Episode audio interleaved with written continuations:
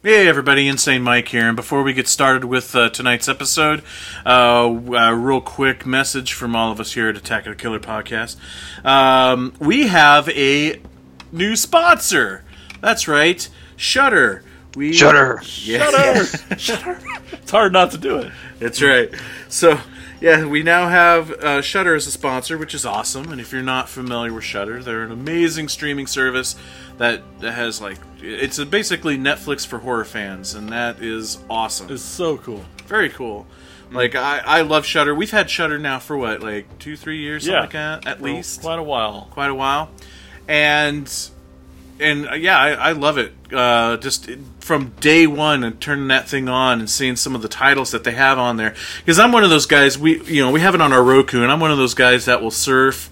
Roku for the different channels and will add every single shitty cheesy classic horror movies Yep. and it's the same like five tiles over and over again so at first i thought shutter not realizing it was associated with amc uh, that it was going to be just another one of these type of like channels, right? You know, like oh, let's see if this will wow me. I click on it, boom, Nekromantik, boom, a crap ton of giallo movies, boom. I'm like, whoa, whoa, what? So yeah, it it's it's quite awesome, quite awesome. Uh, what do you guys think of Shutter? Love it. It's a bad mother shutter. Oh, shut your mouth.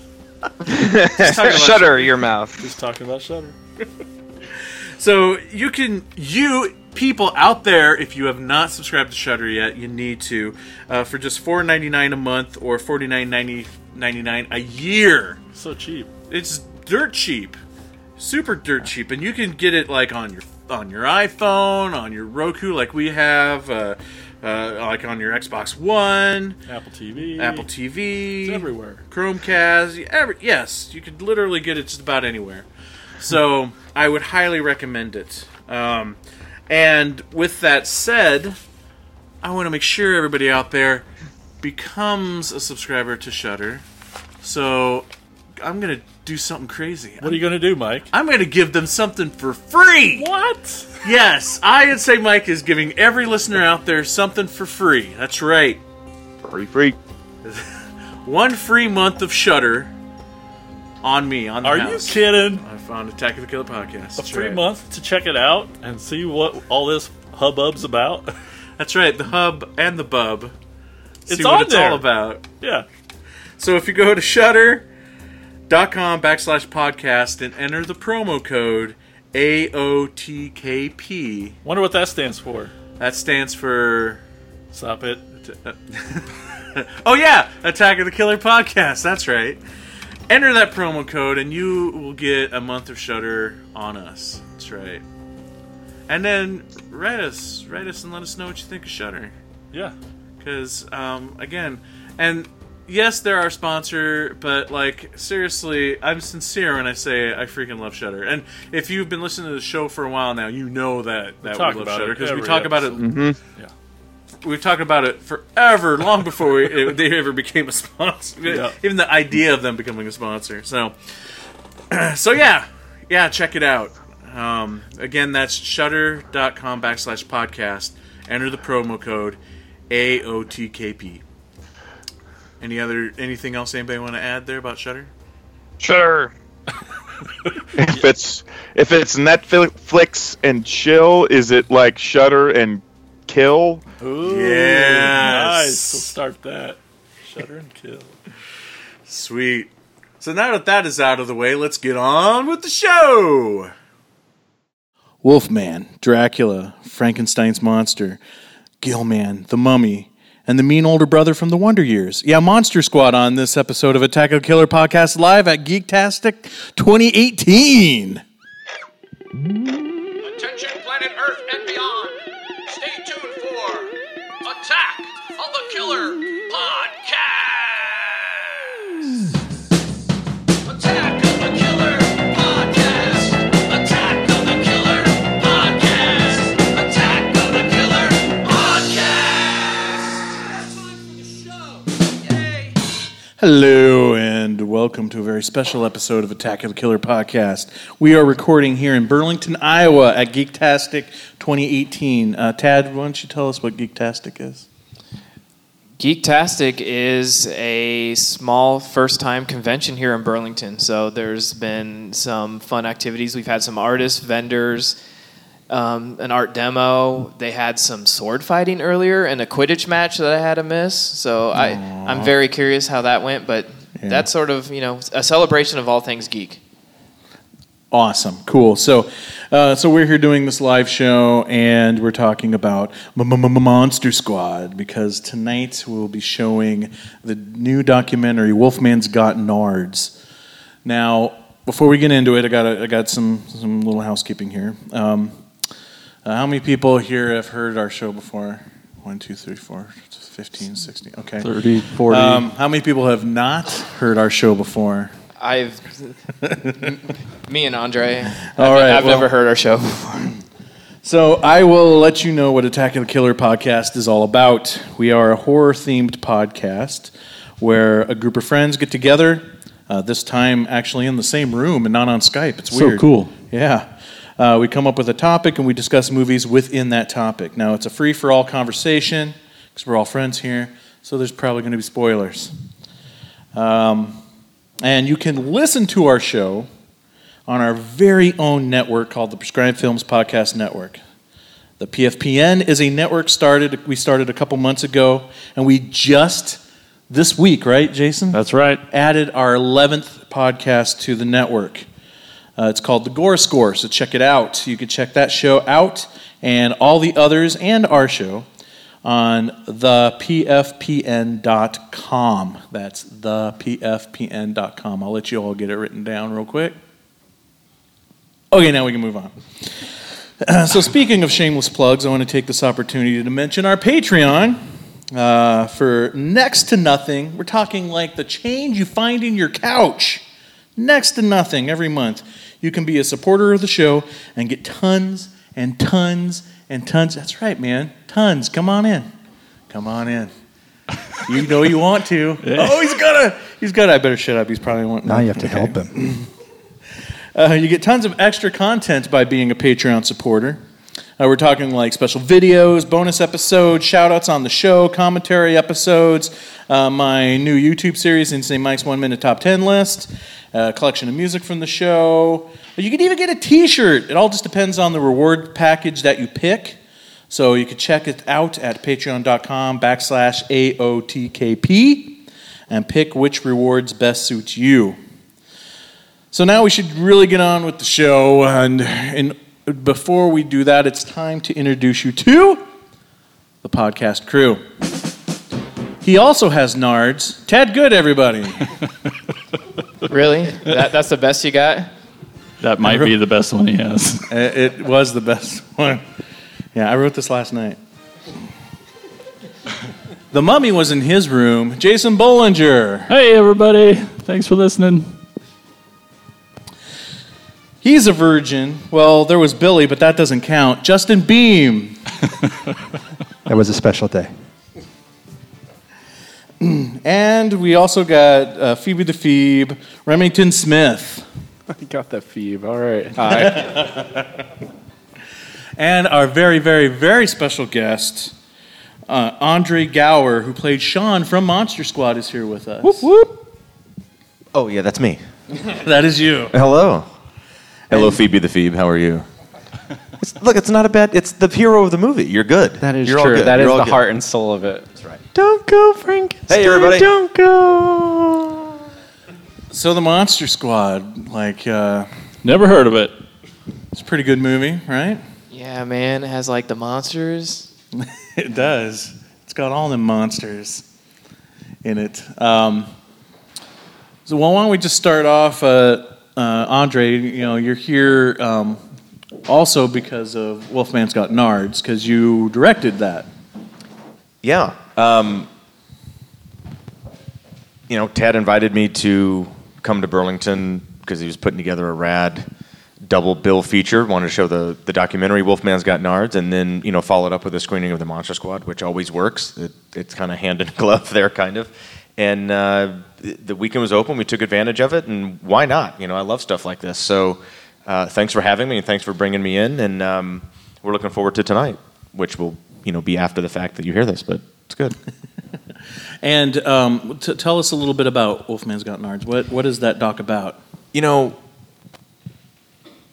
about a year and a half ago or two years ago, I came up just with this idea of all of the stories that I had heard over the last 10 or 12 years, going to conventions, going to screenings, um, you know, see, seeing random people at events, and you hear all these awesome fan stories.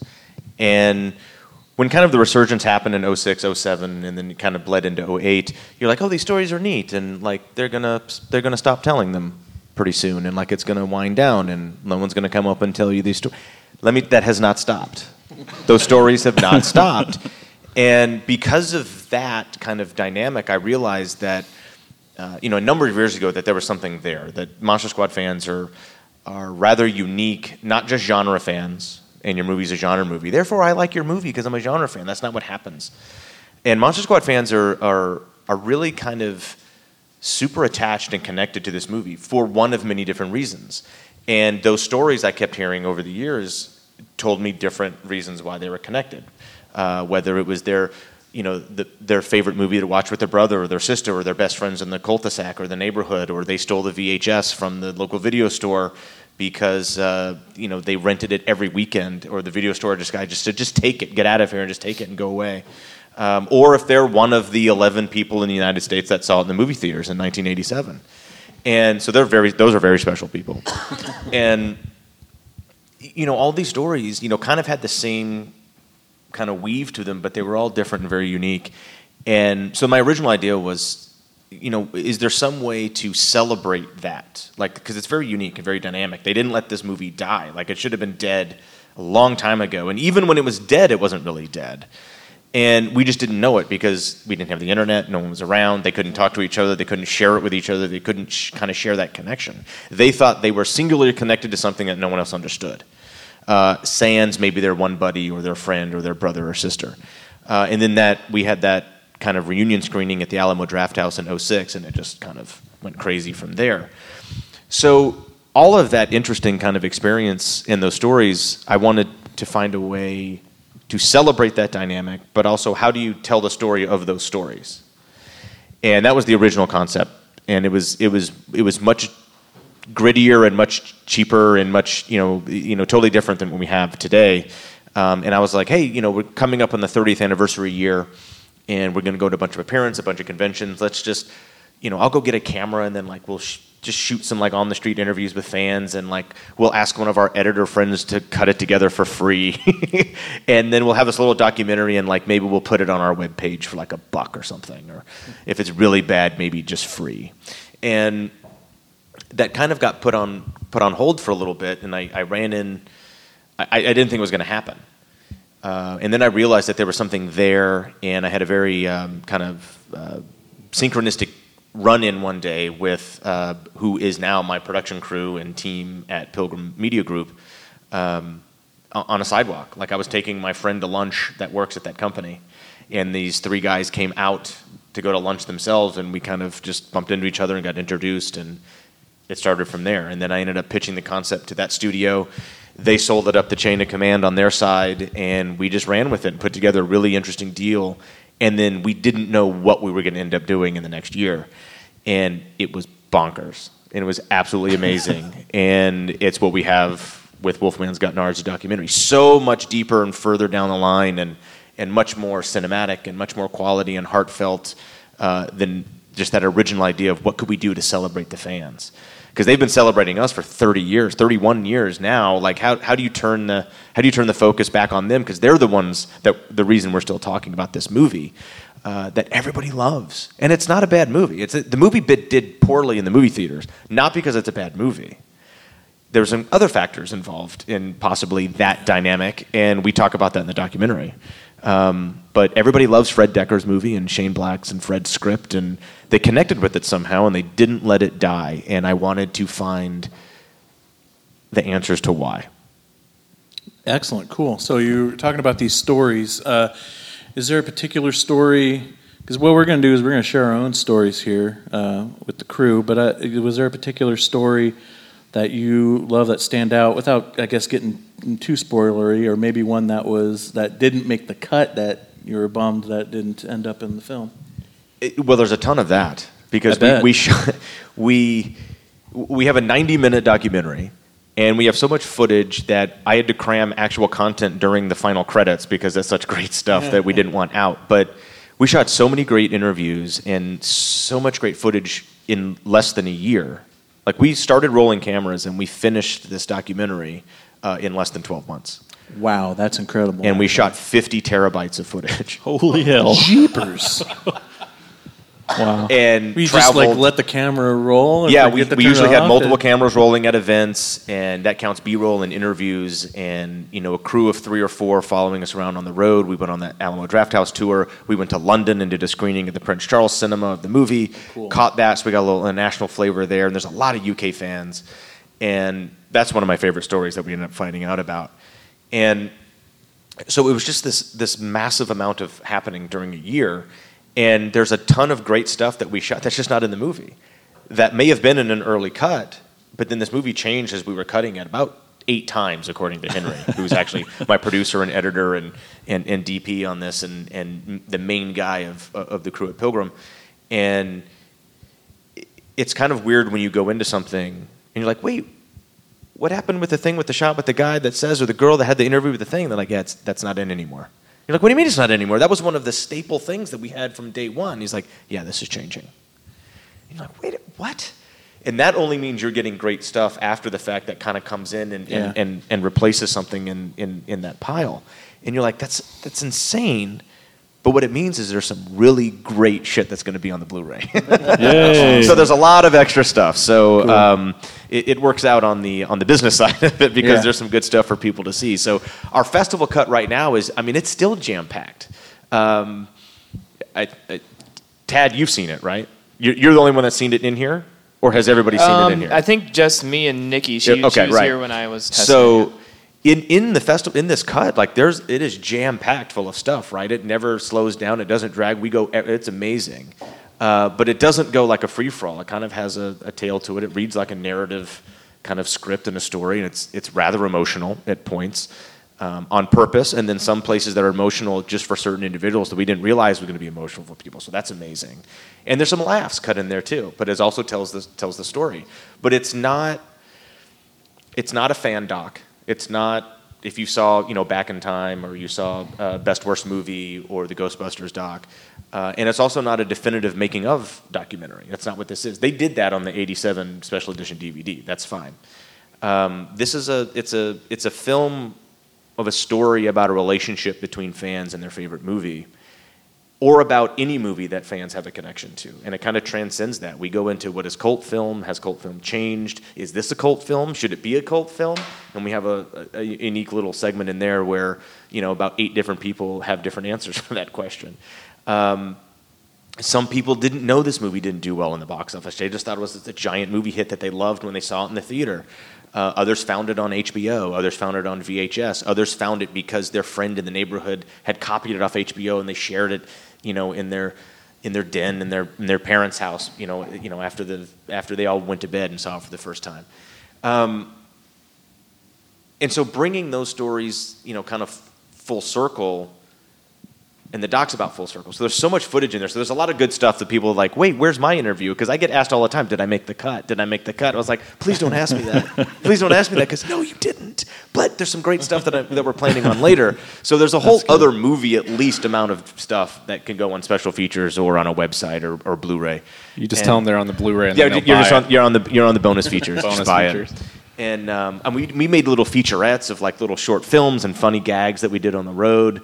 Um, I'm not spoiling that, but we were in a haunted hotel in Texas, and so we played with that, and um, you know, just you know, just fun stuff. And so that's what kind of makes it fun. But shooting that much footage, making a documentary over Wow. less than a year, Yeah, that's insane. that means my guys that were my production team did a massive amount of work to put this together, and um, it, I just I, I couldn't be more pleased with, with with the work that they did and the enthusiasm, and then kind of the finished product that was you know just so far beyond two years ago that original concept that had in my mind of let's put something together stupid and fun just for the fans and say thank you.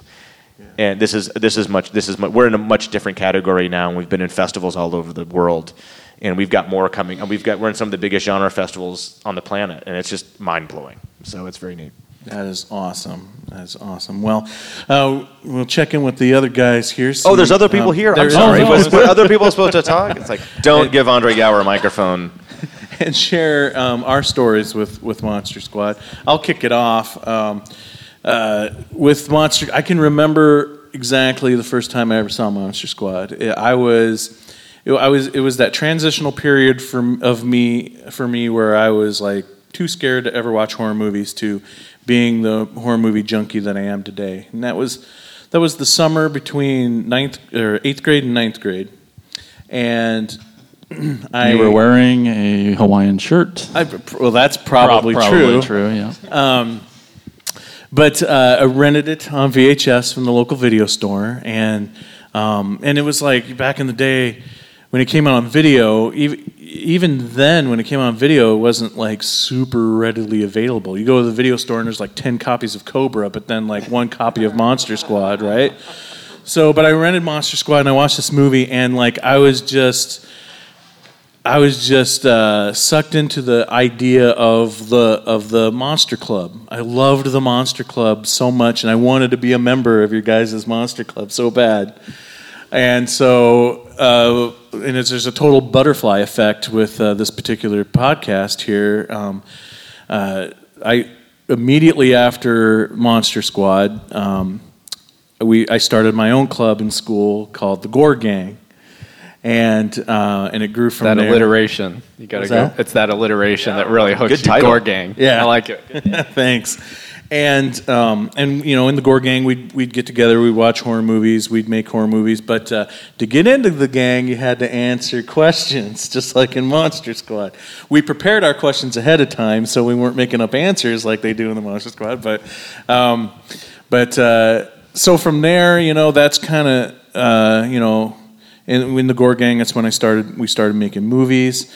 That bug never left me, which led to uh, making movies nowadays with my company, Prescribed Films, which has led to creating this podcast. So this podcast wouldn't be here if it wasn't for the Monster Squad. So Well, see, those are those are great stories, and that's what you know. You can so you'll probably like the documentary because I'm so excited. It was it was made for it. you and that story. So yeah, yeah. And if you want to squeeze that story into the doc somewhere, that's fine. All right, so I don't uh, have I don't have any cameras. I was like, is we're this- done. It's like we're Is done. this story going to make the cut? I know it's on, on screening the by Blu-ray. night. It's gonna be on the Blu-ray. It'll be on the Blu-ray. Buy the Blu-ray.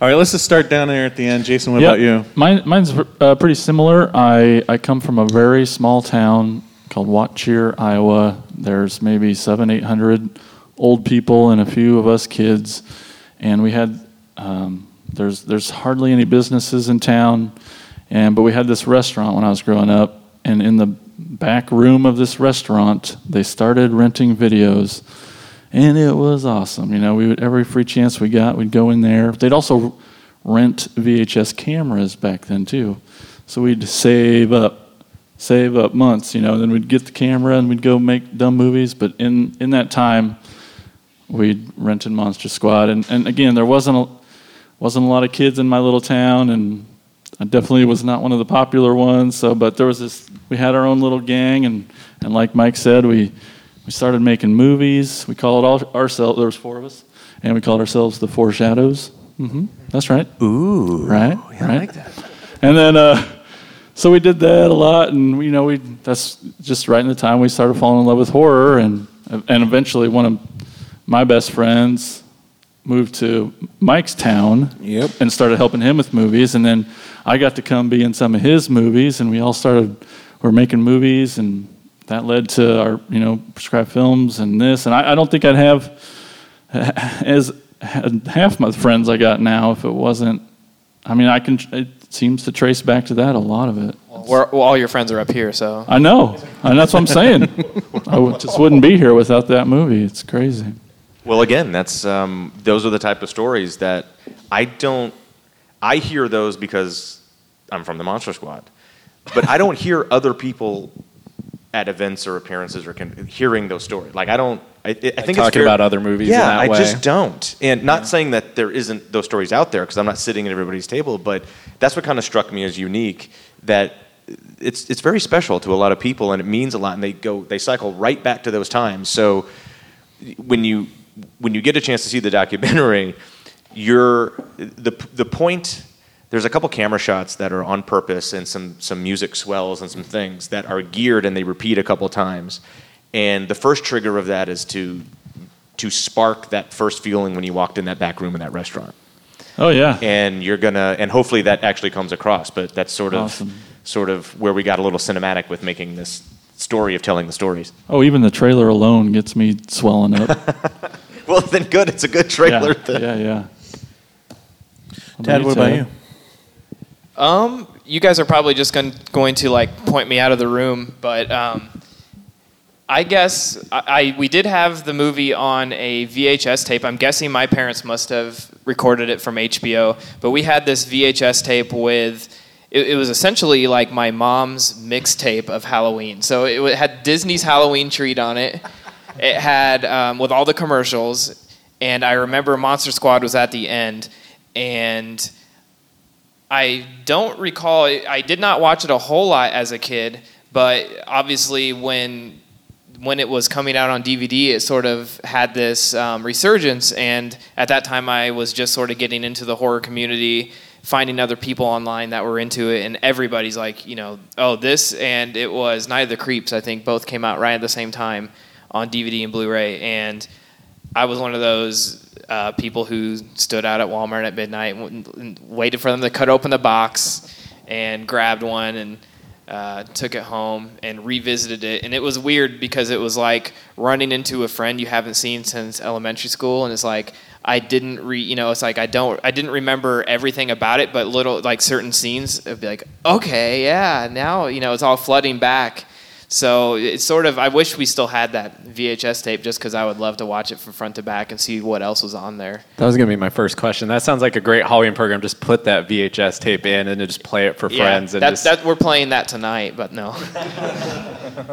I remember when those DVDs came out of Monster Squad and Night of the Creeps, and because there was such a huge gap between the VHS of those movies and getting them on DVD, and there was such such starvation for those movies. We wanted them so bad, but oh my God, how horrible is that Night of the Creeps cover that on that DVD? Yeah, That yeah. like neon yellow garbage going on. Yeah, those are the DVD covers and art for news because the Monster Squad DVD has nothing to do with the movie, The Monster Squad. Yeah. and Yeah. Um, I, I think our original poster art that was on the box cover, the blue with the monsters that had us sitting on the car, is a really, really neat movie poster. Oh, that's actually the one that's on my DVD right now. Like I think I found a printout or something. I just slipped it in, and that's the cover for me. Because I think I think to your point, like the other one, it's a little generic looking. Like it doesn't have a specificity to it. That Yeah, it's like a kid with like a, a shaggy Jonathan Taylor Thomas haircut and like a bandolier of like elephant bullets and like they're like it's like 50 caliber rifle slugs on a thing and like they've got like a, a, a curved dagger and like a mountain of skulls. I was like,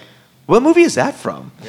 Um, and I still don't know to this day, but so they released the DVD notification. Everybody went bonkers. That was cool. So we had a couple months of anticipation, and then they released the art for it. And like new fan art for, or not fan art, but I, fan art would have been better for the box cover. you know, new DVD cover art, and everybody went, "The hell is this?"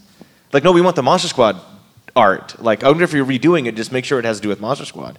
And I saw them. People started emailing, and and and I think this is like MySpace days, like MySpacing me about uh, like what the hell is this? How, you know, I was like, I didn't make this art. I didn't. I'm not making the DVD. I have nothing to do with this. And so I had to like, I, I just got inundated with like fan, the opposite of fan love about that art. And I, I was like, oh my gosh, how do you handle this? And so I kind of just wrote like an open kind of thing out to everybody in reply to like Deadline or something or Deadspin, I think, or something. And um, I was like, hey, look, you know, this they studios have an art department. They come with a thing. It's what's gonna what they marketing department think it's gonna sell.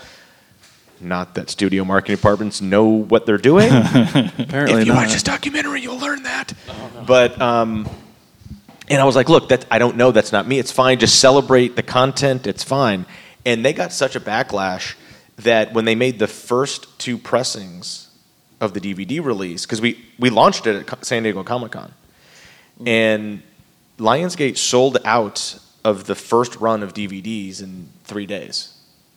Because people were waiting at Walmart and scooping up the two copies that they got, and or they pre-ordered the shit out of them, and they were out in three days. So they had to make another one, and that sold out in a week. And then they had to make another third pressing of it, and that sold out like in another week or two. And then it was out again. So the DVDs were gone, and then they sold a boatload. But in that first pressing, there's actually an insert of the old poster art that you can take out and slide in. I think that's what it is. Yeah, that's the one that and I, I, I'm I gonna have to believe check I- my DVD when yeah, I get check check on the inside. And what it it's like is one of the- those chapter table of yeah, the thing, first run has a an insert of the original movie one sheet, and on the back of that, there's a letter from Fred Dekker. Oh. In the second run, it's just the art and no letter from Fred, and in the third run, there's no insert. Well, I feel really special. I didn't know yeah, I if you got, got that one at the, first yeah, you found out you got the first round. So that's what everybody kind of slides that in uh, and covers up the other one. So the funny story, we launched it at Comic Con, and we go up into the press room and doing the stuff, and like, yeah, it's great. And they have these two giant posters on easels, and they're like, okay, take the photos and the thing. And she goes, I don't remember her name, and I would not use the, the correct one anyway, but she's like, Yeah, uh, Stephanie wants a photo with you guys, and it's me, Ryan, and Ashley, and we're standing in front of the poster art at San Diego Comic Con for the DVD launch. I was like, Yeah, okay, get, get right here in between the two posters that have nothing to do with the Monster Squad. and we took, and we, and like, I, we put our arm around it, and we, I don't know who this person is. and she's like, Great, thanks. And I was like, So what do, what do you do? She goes, I'm in the art department for Lionsgate. I made that oh. poster. And I went, oh, shit. Oh. And so I- it- my, my shoe tasted pretty good right then. But, you know, it didn't, I don't think it affected the sales. It was great.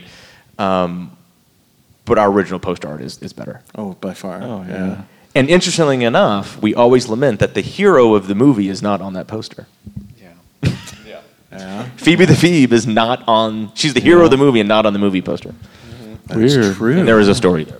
But Oh. what's the next like? uh, Yeah, Justin, what do you got? When I was little, I learned about monsters through the Crestwood House Monster series of books at the library, and each one focuses on a different, like one's on Frankenstein, one's on Creature from the Black Lagoon, and stuff like Oh that. wow! So I, before I even saw the Universal films, I was watching or reading those books, and I knew the stories. So by the time I discovered the films, I was like, oh my god, because the library started carrying the tapes of them. And then this drugstore in town had a selection. It was called a place called Creatively Drug Town. Was was the one of the first video rental places right after a U-Haul place in town. Nice. And I remember seeing the cover for this, and I saw all the monsters in one thing, which I had never experienced before. Because at that point, even the Universal, all that cycle hadn't really been re-released on video. Like Frankenstein's, I mean, like all the sort of of hybrid film, yeah, House Yeah. of Frankenstein and stuff. Those hadn't even come out. It was the primary films only. So anyway, it was so thrilling for me to see all the monsters in one thing. And so I took it home and I watched it with my brother, and it completely changed my world.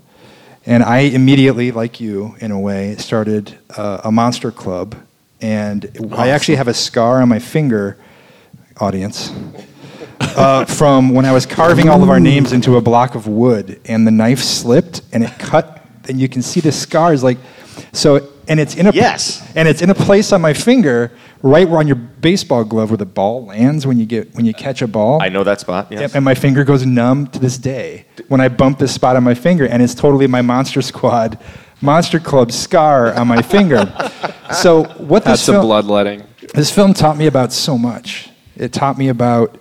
It taught me carve? about. Not that clearly. Wood carve safety? But it, it, it, it, at, it, at first, the first thing it showed me was that I wasn't the only kid in the world reading famous monsters and, re, and looking Yep. at, you know, watching mm-hmm. the old mo- the, the, the movies. Second, it was empowering as a kid Yep. because Oh, it's yeah. a film that's almost void of adults, and the adults that are there are kind of bumbling or they're in the way. And so it, it presented, for one of the first times for me, a universe in which the kids are the primary characters, mm-hmm. and that was such a powerful thing for me. And that emboldened me as a kid to start writing on my own, which then writing became my gig. Um, writing for Famous Monsters and Fangoria and all these other magazines and things that I do.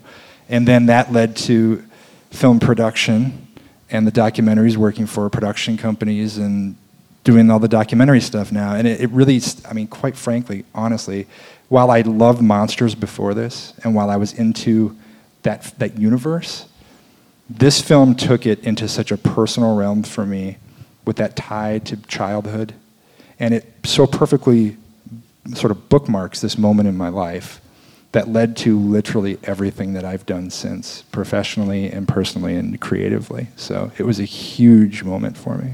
That's nice. So you see why I thought there was an interesting Needed documentary to be doc. made of this connection because uh, I mean we're about to hear you know a fifth one, but you know there, there's four in a row that are completely unique, but about really kind of the same Yeah. kind of dynamic and, and, and, and energy there. And I, I just I couldn't I, I couldn't pass that up. I couldn't pass up that opportunity. And I don't think anybody. This is not you know tooting my own horn, um, but I don't think anybody else could have also brought that out in the same way because I'm inside of that as well. I'm not just in Yeah. the movie. I understand this fan dynamic now. And it took a while to realize what it was because you just didn't really understand it in the first couple of years. And it took a lot of people, um, uh, you know, a little bit of time to realize that, like your stories, that those are real things and very impactful. And it, it blows it blows me away. It blows me away.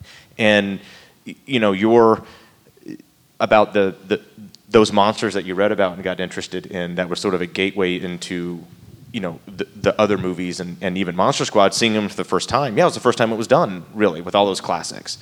Um, and it was interesting that Universal passed on the movie. Because like why would we ever put these monsters together? That's a dumb idea. And then like set eight years later they made Van Helsing. Um,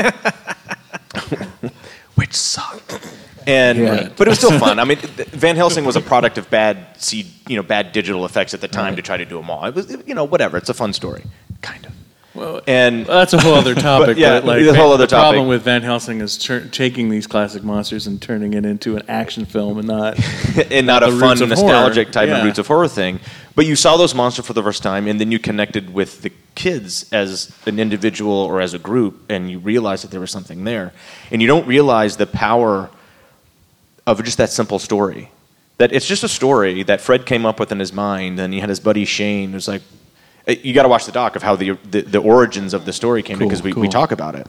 And it's ju- they just sat down and started writing stuff that they thought would be a fun story. And then Shane got a hold of it and put all of his nostalgic, you know, freakiness in, into it, which is what he is. I mean, he's just an encyclopedia of old pulp nostalgia and classic stuff. And Fred's a movie buff and a film cinephile. He's a cinephile, you know, uber echelon 33rd degree movie mason.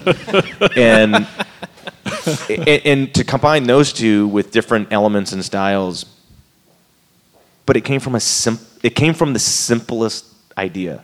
Fred Dekker woke up one day, I don't know when, and said, "What would it look like if the Little Rascals fought the Universal monsters?" Yeah. And then they said, "Okay, let's write that." All right. Well, uh, It's a great story, though. Golly, man. Remington, what about you? Uh, I think mine's a little bit of a mashup, uh, uh, kind of along the table here, because um, my parents had me when they were pretty young, and I was born just a year before the film came out. So unfortunately, I wasn't able to be there in theaters.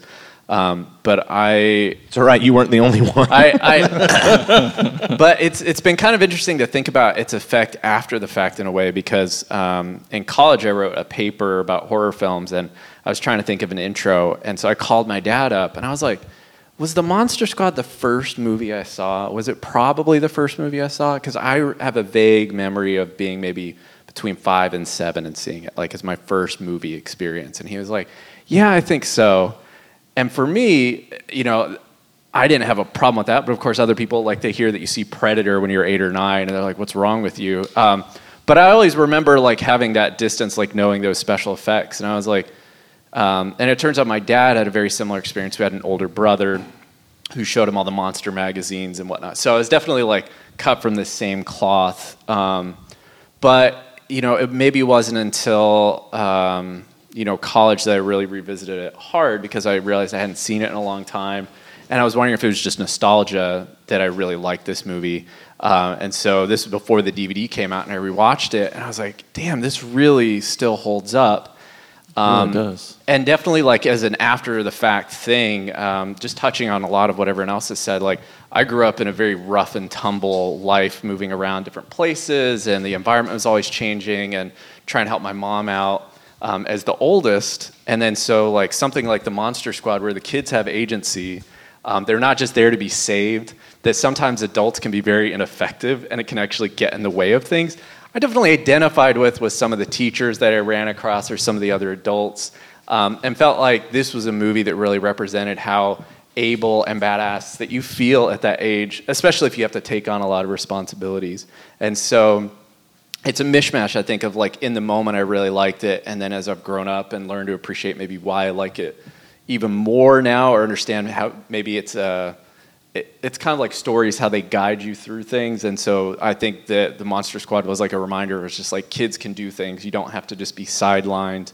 Um, you know, and at the same time, I think it's just it still works as a great piece of genre. Um, but there just haven't been a lot of movies like this, even still today. Like people want to talk about the Goonies, but still, it's like kind of silly. And there's something about having kids in peril in a horror film that's a little bit different, and I felt like was more true to life than to some of the things that I had experienced. Um, and I mean, other than maybe Attack the Block, which came out in 2011, I don't know if there's been another movie where like kids really get to lead in such a strong way. And and I really like Stranger Things, but even there, sometimes it's like the older teenagers are taking over a little bit more, whereas the Monster Squad, uh, you know, like they're barely in middle school. So and it's this is mind blowing right now because you know we're sitting up here with you know five people telling their stories. It's like you wrote this documentary because every single one of your sto- like it's all represented with other stories. So you're you're not alone. I mean, these are um, that's what it's about, and so it's it's really neat to see it, that just continue when people remember why that they connected with it or some reason. And to mention, like, to be cognizant of the fact when you're a kid, it's like, I like this movie because these kids are the one doing it. I connect with, I want to be one of them.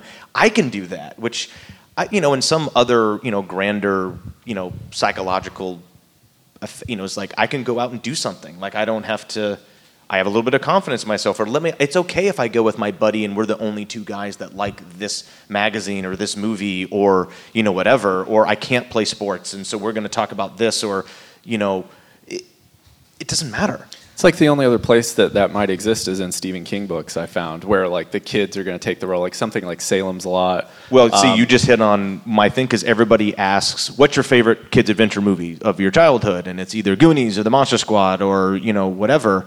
And I always answer, "It's Stand by Me," Yeah. which is uh, a Stephen King, obviously short story, but that's a really great movie, and the performances are great. Um, I'm mad that I screen tested and didn't get that movie because I did, and I really wanted to. But I remember, I remember auditioning and screen testing for that movie, and I thought it would be great. And everybody was great in that movie.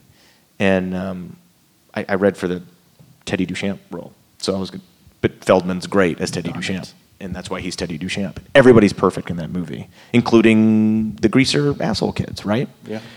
Uh, my Kids other favorite kid- guns. that's the that's the track here between Yeah. Stand by Me and uh, the Monster Squad. And then my other favorite kid adventure movie of the 80s is Red Dawn. Yeah. Which is the ultimate kids in peril movie. um, but yeah, it's it's a unique dynamic that kids, even when they're young, can understand that that's why they like something like this story, or like Stand by Me or Red Dawn. They're like, because the kids are doing it, it's not the parents, and that's one of the things I always lament as an actor that was in the movie because I know the original drafts of the script, and they were much longer, much deeper, and it had so much more exposition and backstory with the kids of how much they know and why they know, and trying to get the adults to realize that this is happening and no one's listening to them, so they're like, screw it, we got to do it. And so we kind of we kind of cram it up into that one speech where I say, "No one's going to do a thing about it but us. Let's go." That that's a payoff for like setups of like 20 minutes of us trying to get help that no one's listening or they don't believe us. And that's what's a shame about the movie that everybody's talking about, everybody loves, is this awesome 82 minute, really kind of extended short film uh, about this kid's adventure monster movie. Uh, there's so much backstory and so much other stuff that related to how cool the kids were or uncool the kids were and how deep their knowledge goes of and they're the only ones that could possibly figure out what's going on and the only ones that could possibly make a difference um, and then later on you know you realize as you know as an adult or you hear other adults it's like this is this is a movie about misfits. This is a movie about outcasts, or it's also a movie about just a group of friends that are loyal to each other for either no reasons or every reason, or it's just because they're loyal to each other for some reason.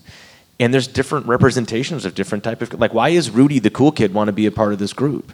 And there's so much other stuff that you could go on with that story. And Ryan's got a great thing. He goes, I think I think Rudy's the most damaged, insecure kid of that entire group. He goes, all the leather jacket and the Ray those are all a mask. It's all a mask for a kid that just he's just striving to fit in somewhere, and he's got to be cool about it. And why is he hanging out with a bunch of younger kids? Why would you do that? Um, but us younger misfit kids in a group always need that cool kid that's going to defend you or be that guy that you know so you can mouth off and have a little backup if you want to because that you know that helps because that's what having a team And that's is what, about. that's what's right? awesome with ensemble cast films is there's each of us can identify with a different kind of person and different kind of thing and Well, I think part of the, I think that you, you talk about the lack of backstory fill for those characters. In a way, that opens a door for the audience to put themselves into each one of them. And so we populate their backstories with our own, and that makes it more relatable in a way. Like we get the, the skeleton and we, we flesh it out because it's going to happen organically anyway. If you're connecting with the film at all and you find yourself in it, you're already filling in those blanks.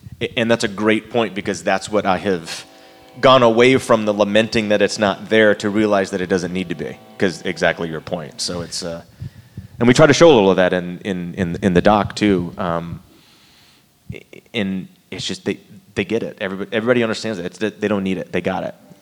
It's interesting some of the responses I think to some people who've like seen it now in like 2017 or 2018.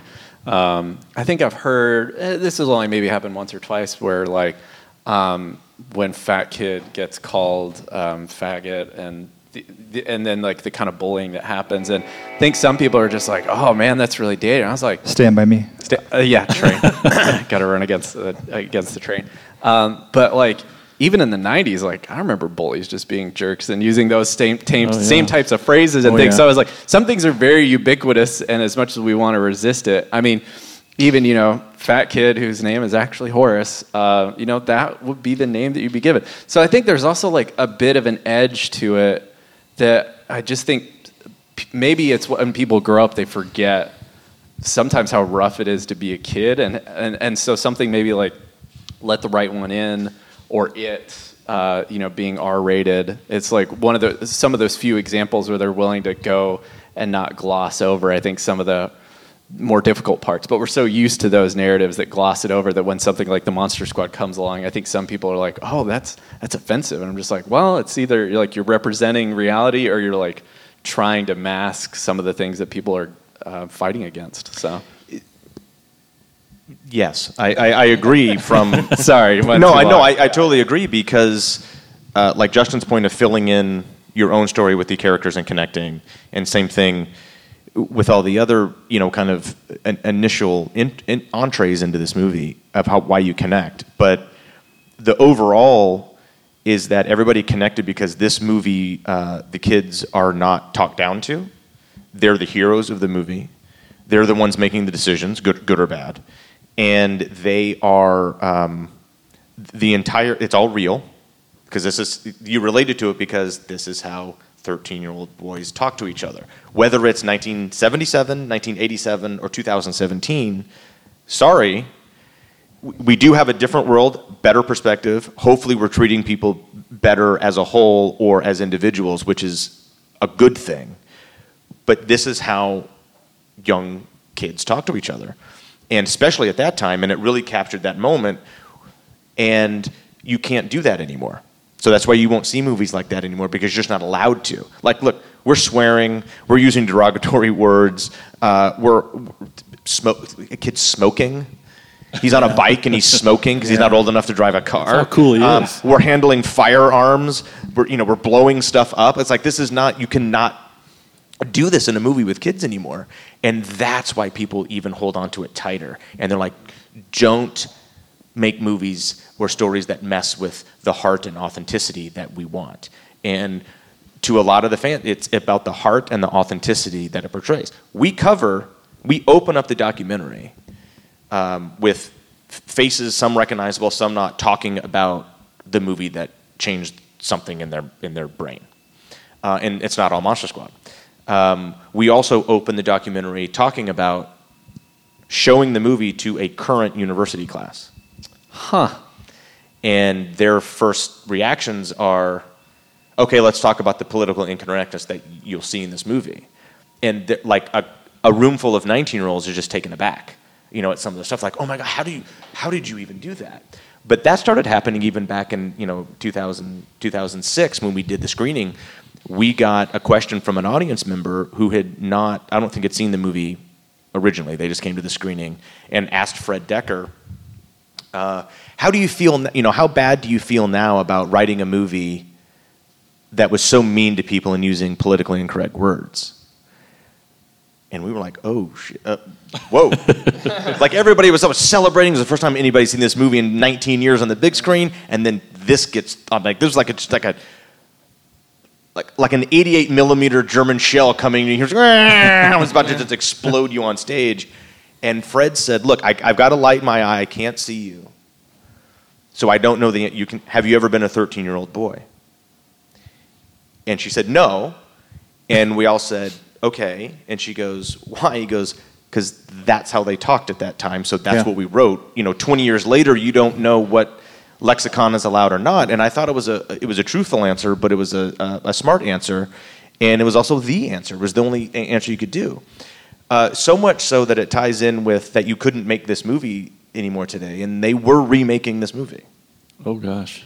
after the success of the DVD and the Blu-rays came out. Um, Rob Cohen, who was uh actually a producer on Monster Squad, who was a young producer at the time, who's now a big, you know, gigantic Hollywood producer, um, got together with um, uh, Michael Bay and was going to remake Monster Squad. Oh no.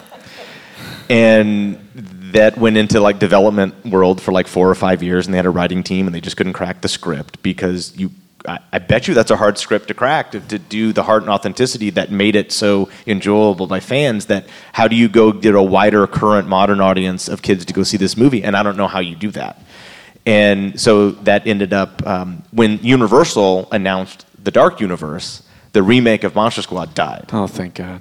and then the Dark Universe died. So it all's right in the Oh. world. So Yeah. it's good, right? Yeah. Um, which is unfortunate that the, the Dark Universe kind of tanked, but I, I don't think they went about those movies Yeah. the right Well, way, it's, right? It's the same thing I was saying about Van Helsing. They're, they're taking, they're taking what you know, taking these hol- these Universal monsters and just turning them into like dumb action films. Right. Well, and enough can't be said about how the monsters were handled in Monster Squad, because th- who would have ever thought? And the reason there hasn't been a remake of Creature from the Black Lagoon, no one could get it right. This is the one film that gets the creature right post the three creature films that initially came out, and all the monsters are handled with care in this. I mean, the only one that's kind of thrown. Uh, I mean, there's a twist on each one of them, like the relationship with the kids, with Frankenstein monster, and the mummy has some humor, you know, with the un- unwinding and all of that. But ultimately, there's a sincerity with how they're approached that doesn't use them as props, and it mm-hmm. doesn't make a joke of them, and it also doesn't make them anything super or more than what they originally were. They're just what they are. And there's an honesty with that presentation that I think a lot of horror fans, people who came up loving this stuff, really appreciate. Yeah, and that's the thing with those the monsters in Monster Squad. You know, if they had the opportunity, they would just they would have ripped those kids apart. I mean, you got Dracula calling this little tiny, picking this little girl up by her head and calling her a bitch to her face. I mean, they're yeah, they're not they're not played for jokes at all. They are played very straight. Yeah, like, Mummy maybe a little bit more on the jokey side, but Like uh, they don't really know what to do with Mummy. Well, Universal that's- didn't either, really. Yeah, I, I think I think the whole mummy thing you have to have the mummy in there, and we we cover all of this in the documentary I bet. with uh, interviews with Fred that explains the origins of those, and also we talk to uh, every single uh, key creature maker from Stan Winston's shop that made these monsters, and so you're gonna like Yeah. that part of the doc if you're a, if you're a creature feature guy uh, or gal, and. Um, it, it's very unique of how much massive amount of work goes into creating those practical monsters. It's just, un- and this is before. There's a little digital effects in Monster Squad, and they're all you know bad. But we have matte paintings in Monster Squad, Yeah. which don't exist anymore. There is you know some you know some VFX stuff in there that is not new stuff, but it's used and it's old. And God, the guy that the guy that did the visual effects on Monster Squad is a guy named Richard Edlund, who'd done a you know a few big movies like Star Wars and stuff like that. So it's all these you know awesome people making this movie, and I love the story behind how these guys got to create these practical monsters for Monster Squad. It's Tom Woodruff Jr., it's uh, Steve Mahan and John Rosengrant and Alec Gillis and uh, Steve Wang and Matt Rose. They were all 20 something young, new newbies that working in Stan Winston's shop. And now every single one of those guys, they actually split off and teamed up together, all run the top creature effects in Hollywood Yeah. today. Awesome. And they all work together on the Monster Squad. And even Stan Winston's as a as a shop was fairly new in '87 because they had done two movies before that. They Yeah. did Terminator and um, and uh, a, uh, Alien. They did Terminator, Alien. and Alien, Aliens. Aliens, Predator. and then um, they did Predator uh, right after Monster Squad. Yeah. uh, after we shot Monster Squad because there's a little correlation with how the actual Predator because this is the new Predator because Predator they shot for like a month in the wrong location and they had Jean Claude Van Damme running around in what they call the red chicken rubber suit as the alien and it's terrible. And so they scrapped the movie and went back, and Schwarzenegger said, "Hey, uh, I know these guys. You know, they did Terminator. They're pretty good. Let's see if they can create a Predator." And if you look at our Gillman paint scheme and Predator paint scheme, it's, it's rather right there. Yeah. Yeah. And uh, there's a great story that Steve Wang tells of why he made Gillman the way he did and with the paint scheme and why Predator came out because Steve at that time was this fresh idea of, you know, when in, throughout the 80s you had all these aliens and they were all like, they were purple or, or orange and like, you know, had, you know, they glowed in the dark or something. And he was like, if this was a superior or malevolent being coming to like what would biologically realistically that look like so i wanted to kind of craft the paint scheme and the and the design of these creatures of that would be kind of realistic if it actually happened like Yeah. with predator and all that. And there's a there's a great backstory. Some of that's talked about in, in the documentary. And because these guys are just phenomenal talents and they were figuring out how you how on on the fly. And you had just like really amazing performances. I mean, especially like Tom Noonan, and like he just he kills it um, as the monster.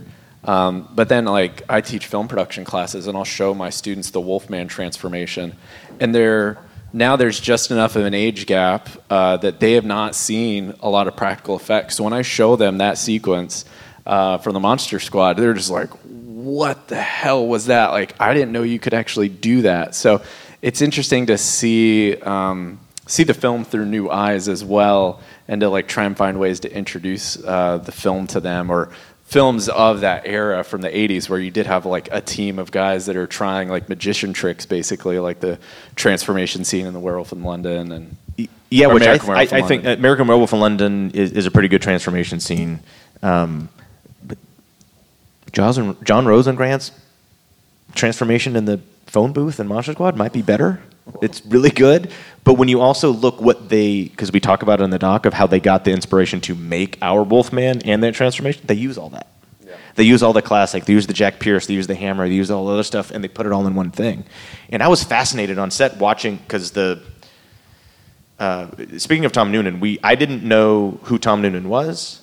I didn't know what the man looked like because we never saw him or Duncan out of character or out of makeup. We weren't allowed to see them offset or as real people. And Tom Noonan's a method actor. He's so method that one day they stopped shooting at like 4 a.m. and he went home in the makeup because it takes about two and a half hours to take all that shit off. It takes like four to put it on, it takes two to take it off, and he went home in it one night because it was so late. I just wish there was like cop dash cam footage of him Yeah. being pulled over like that. That would have been amazing, right? Um, but that suit, that Wolfman and the Trent, those are. It's a football helmet with fur and eye and the remote controls with wires and guys are underneath them moving the eyebrows and the teeth and doing all this. It's just fascinating and a lot of work. And then even the Gillman suit, you see in the documentary. Not that it's a spoiler, but that's a new way to build a suit. That was one piece. That whole thing was one piece. And the full circle story that Tom Woodruff Jr., who made Frankenstein's makeup for the Monster Squad, is also the guy in the Gillman suit because he always wanted to play the monster. Aw. And he got the nerve to ask and the chance to be in a suit. and now he's known as one of the original great suit guys because he's always in a suit, and he never would have happened if he didn't get in the Gillman suit. Awesome. And so that's another part. That, there's a lot of full circle stories of what happens with people's careers and things like that around this movie, even with the effects guys. And um, I, I mean, Tom Woodruff, because uh, we all we talked to all these guys, and they're all still friends. They're amazing. They are so amazing what they do. And talk about full circle. Tom Woodruff Jr. and Studio ADI and Alec Gillis, who also worked on Monster Squad, uh, they just made all of the practical stuff for the Predator, which opens this weekend. And so now Tom, they're back working with Fred Dekker and Shane Black for a crazy Predator movie, um, which is pretty good. I saw it. I went to the LA premiere. So it's uh, please go see the Predator. Uh, support all these amazing people that make rad stuff. Uh, the movie. Uh, d- don't leave, so pee before the movie starts, because once it starts, it doesn't stop, and there's no like dragging points. And it just it goes and takes off, and uh, there's a lot in that movie. Um, but there's some phenomenal performances by that whole cast that you know that Shane put in there, and the script is funny. Um, and uh, so Fred, you know, Fred and Shane, you know, pe- people will people will always talk about things that they don't like about a movie or whatever. But you also got to go in there and say, you know what, I wish I had seen that, or I didn't really like that part. That's fine, just as long as you follow it up with. But this was awesome, and that was really cool because you know what, you didn't make that movie. Like you're sitting in a guy in a, in, a movie theater in you know Tallahassee, Florida, nitpicking someone's work, and you have no idea how hard it is to do that, or, or what it takes to make a giant hundred million dollar studio movie. Everybody thinks that's actually easier. It's so much harder to make a hundred million dollar movie than it is to make a one million dollar movie. And there's so much in this movie, and it's just bonkers. And I enjoyed it. It was, it was great. I got a chance to go to the LA premiere, and it was awesome to, you know, Fred and Shane, you know, working together again on some just crazy, just roller coaster ride of a movie with an amazing cast. Um, and there's there's there's a couple of Monster Squad little uh, little, little love notes in, in- Nice. in, in, Oh. Predator, which is which is very cool. That's awesome. Very cool. Dang, buried the lead there. Let's just like start with that. Like, Oh, I buried the- no, little uh, little shout outs to Monster Squad in the Predator. I, I don't so know if they're watch it. coincidental or not, but um, I definitely don't need they to are. see Predator. Go if see the anything Predator. else is to, perfor- to support uh, Shane and Fred because Nice to see them both back together they're again. Yeah. back together again, and like with with with Monster Squad, and Night of the Creeps, and both of those movies, I love so much, and and a lot of horror fans love those movies. Um, but they both were you know box office flops that practically killed Fred's career. There's no practically about it. Well, he had one more shot, and that's the one that killed his career. okay, so I agree with that statement as Yeah. well, but you have to he go back to this. it too. It's Oh, not he like does. we're He- making. We're, he, No. he said it himself. Fred will tell you that everything you don't like about RoboCop 3, that's all my decision. I made the movie I wanted to make. But you're 27 I- I 27 still like years RoboCop 3 though. You're 27 years old, and a s- giant studio comes to you with a giant franchise and goes, "Will you direct number three? What are you going to say? No. Fuck yes. Of course you're going to be like, He was uh, 27 at the time? or 28? Yeah. Oh my He was only God. 25. or Oh something my when- God. When we made Monster Squad.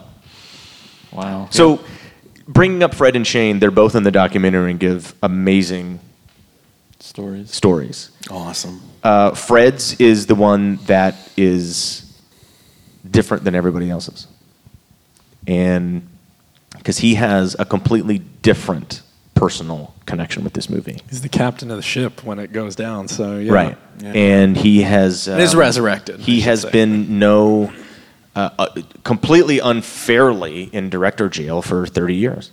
Very, very unfairly. and I think um, I, I think people o- over time, even industry people, um, just sort of was like, "Oh my God, I would." It, it's so funny. I talk to development executives that you know that I have meetings with because I have a company and I'm making stuff now, and you know, and I and I pitch shows and I pitch projects and I've got stuff going on, and you know, we made this talk, and I'm in a room.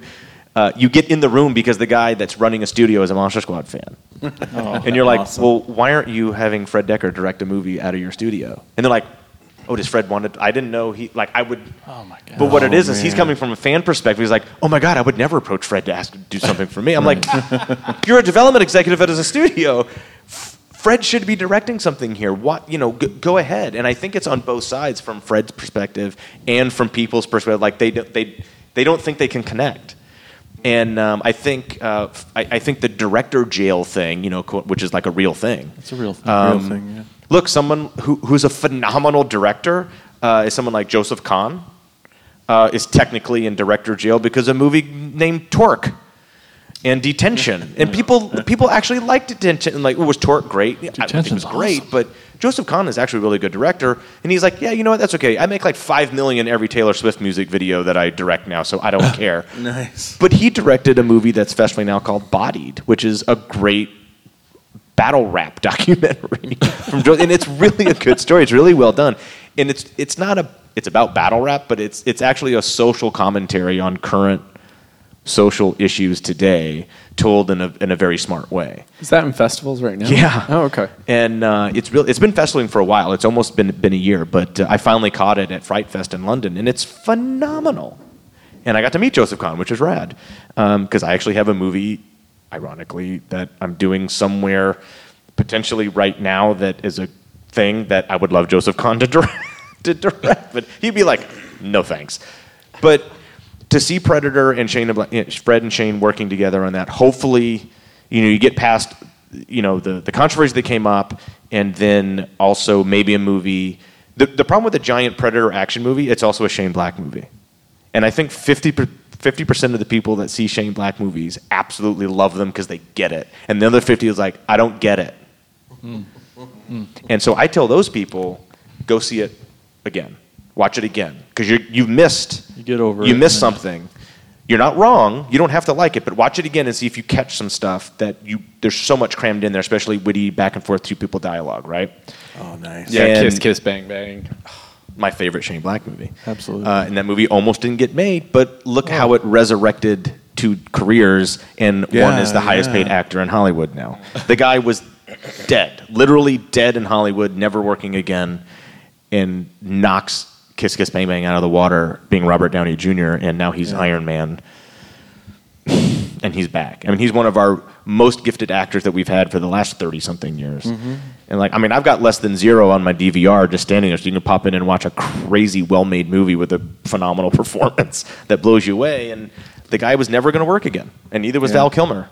Yeah. And then you have Kiss Kiss Bang Bang, and the studio killed that movie, but the movie resurrected two careers. Mm-hmm. So I just go out and support that, or you know, give them social media attention or love, or say, yeah, I can't wait to see the next thing, because you'll get good stuff that's made with heart and authenticity. Whether you know you like this project, you may love the next one or something. But um, th- th- these are two talented guys that that should be cranking stuff out, and I and I hope they get I hope they continue to get to. Well, I got another uh, first time viewing story for you. Um, maybe on the opposite side of the spectrum, but my, my son is in the audience. My son Simon is here, Yep. who's ignoring me because he knows I'm talking about him. Well, he does that well. But anyway, His performance a, is few, killer. a, a couple years back, he uh, we started watching Svengoolie together. Remember Svengoolie, buddy? Yep. Uh, and and uh, and he really latched on to Creature from the Black Lagoon. He, that was the, his favorite movie we watched on Svengoolie. So I'm like, well, maybe it's time, you know, because he, he's always been. He, he was like just how I was at this at that age too. If I if a horror movie trailer uh, commercial came on the television, I had to leave the room. I was so terrified. So uh, I was like, well, maybe it's time. Maybe Monster Squad's a good introductory film, right? You know, that'll that'll get you know, and it's got Gillman in it, so that'll help. So we watch Monster Squad, and for the most part, he, he's into it. But that scene, the scene that I think that is the point of no return for him, is that that famous scene. The Wolfman pops out, and you tell him to kick him in the nards. And when Wolfman pops out, he just jumped ten miles high. He's freaking out. He's going, "Oh my god! Oh my god! Oh my god!"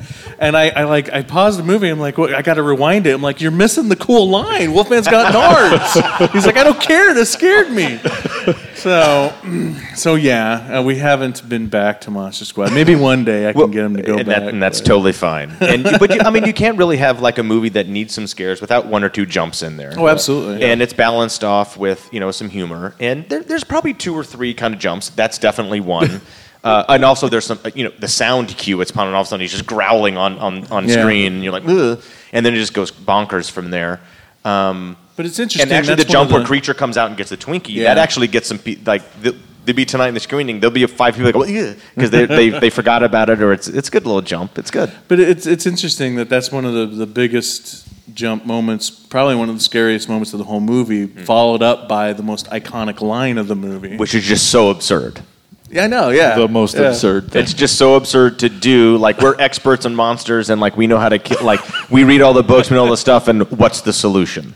Turns out they're just kids and they don't know. Just kick him in the. When, kick him in the when, nards. when all else fails, just just get someone right in the pills, right? I mean, it's uh, Well, and also Fail it, kind of kind of ties in with the beginning because they're talking about what does uh, Wolfman do and he transformed like wouldn't he lose his pants? So it actually is kind of like planting the seeds there a little Oh, bit. Like sure. this is going to be a little adolescent. Yeah, but just- I'm but just to piggyback on that, my wife is warning me like when we have kids that we might have one, a kid that's more like her at that age, and just like yeah, maybe don't immediately put the Monster Squad in front of. them. I was like, well, we'll just feel it out, you know, like Yeah. see if they're I mean, interested. I'm hopeful that one day, because again, like I said, I, I was just like him when I was that age too.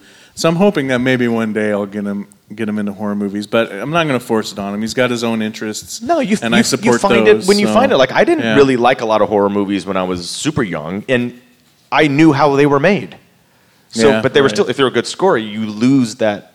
like, oh, that's a guy. There's a there's a. There's a guy thing thing with blood squirting it out. You know, uh, but some movies are just so well told that they're that they're kind of scary, and um, you, you, you find your rhythm, you find your beats or whatever. But Monster Squad has been a gateway movie for a lot of people into the genre. But um, we feel had some parents that this is the first movie that they show their kids. and I was like, oh, you know, my son loves it. My daughter loves it. I was like, how old your son? He's like, six. We're like, oh my whoa. He's like, that's. But I've realized that six is the new nine. Right. you know, yeah. and they're like, no, he loves it. And then, uh, but some there's like an eight year old that loves it, but the ten year old's still scared. and I'm like, oh, that's interesting. And they, you know, they get different stuff. Um, but there's, we have, not only are the fans, the original fans, that we're all now getting older and we've got some salt and pepper places. Um, it- but it's this whole second generation that it's actually connecting with too, and we touch on that a little bit too because that's fascinating. I we have a fan that we met years ago, kind of early on in the convention world, and then we saw her again, and uh, she was pregnant, and she wore a shirt and drew a mark on it said "Future Monster Squad fan here" with an arrow on her on her bump, and I'm not kidding you. Five years later, she we were at a thing and she brought her son, who had seen the movie and loved it, and then we finally got it. So we I took two pictures with him. Wow. One you couldn't see him, and one you could see him. Oh, wow. And this is amazing. This is like who gets to do that? You know who didn't do that? Cobra. That's right. That's right. That's right.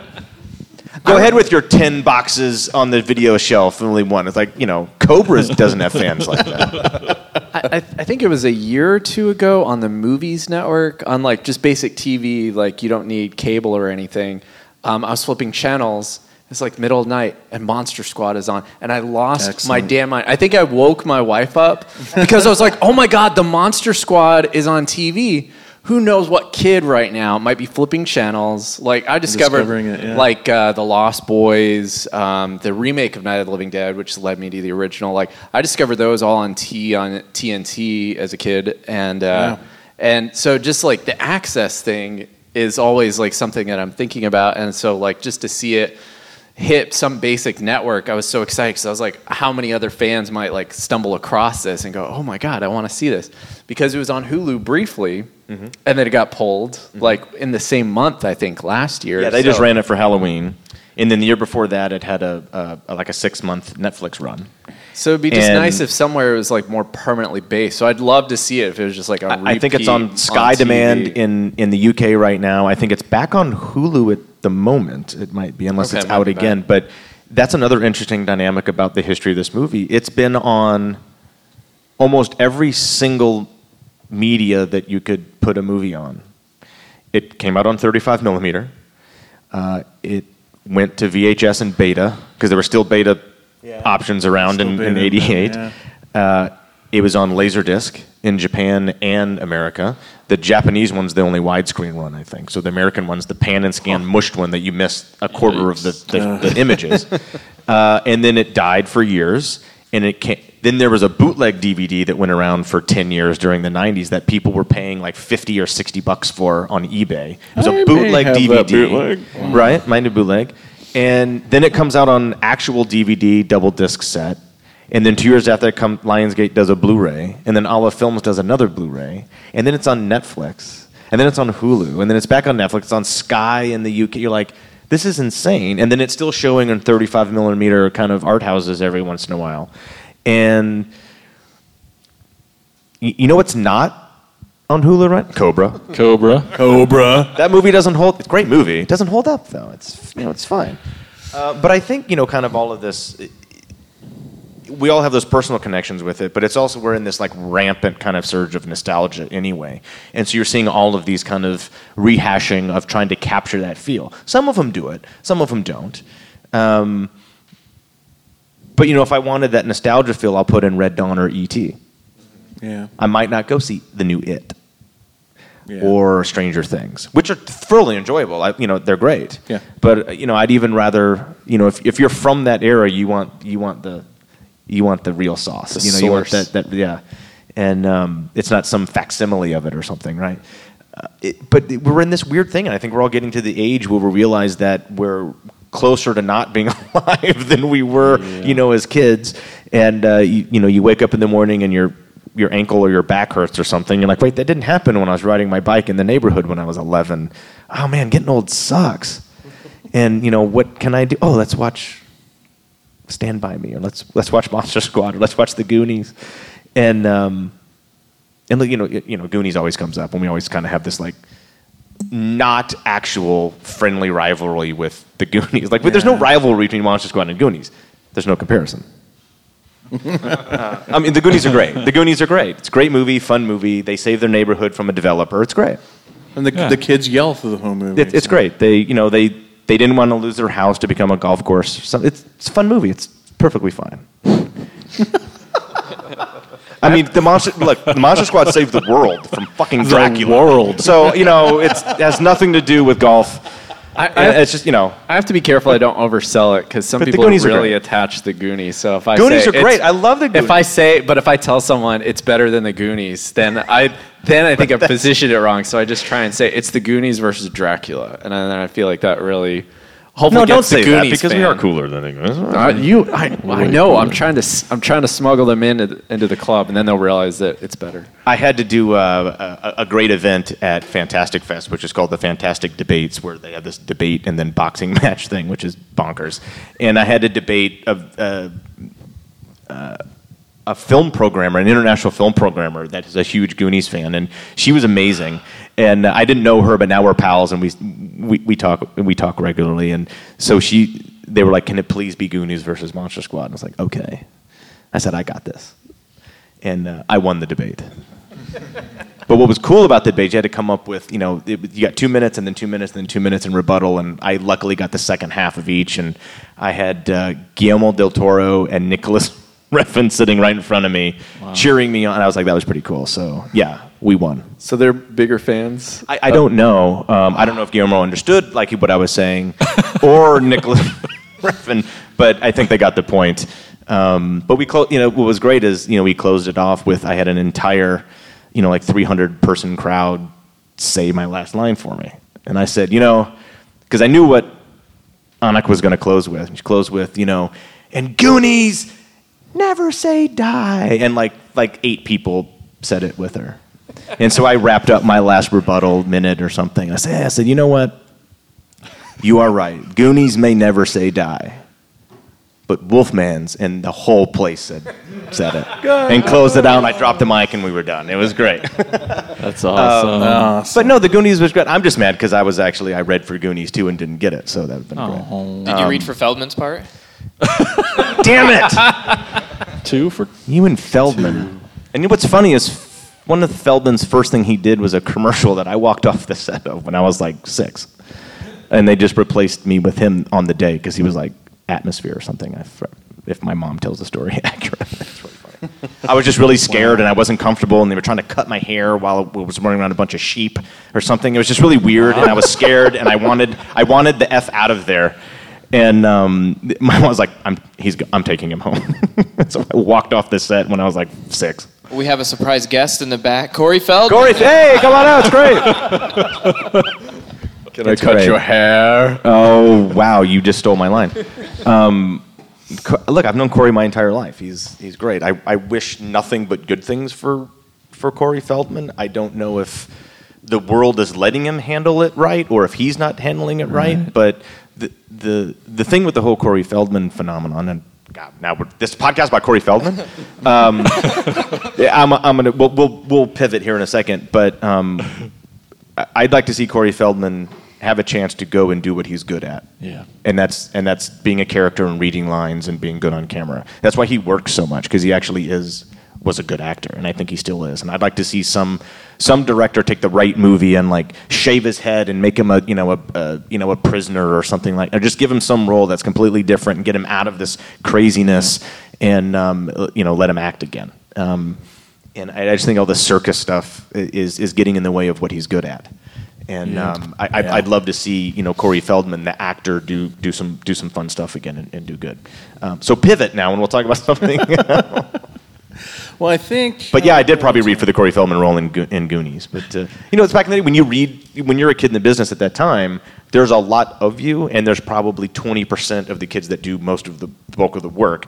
But you all read for the same stuff, and that's why you know it. It's not like this is this is who you grew up with. It's kind of a weird childhood, right? You grew, Right. you you know everybody, and you're in the same audition rooms, and you're in the same movies, and you go to each other's house to jump in the pool and have birthday cake and stuff like that. It's just it's you think back on it and you go, yeah, that was pretty unique. Well, I think that's about all the time we have. We got to wrap up. Uh, a lot of other great stuff going on. So, yeah. Any final thoughts from What's the podcast uh, crew? future of Wolfman's Got Nards?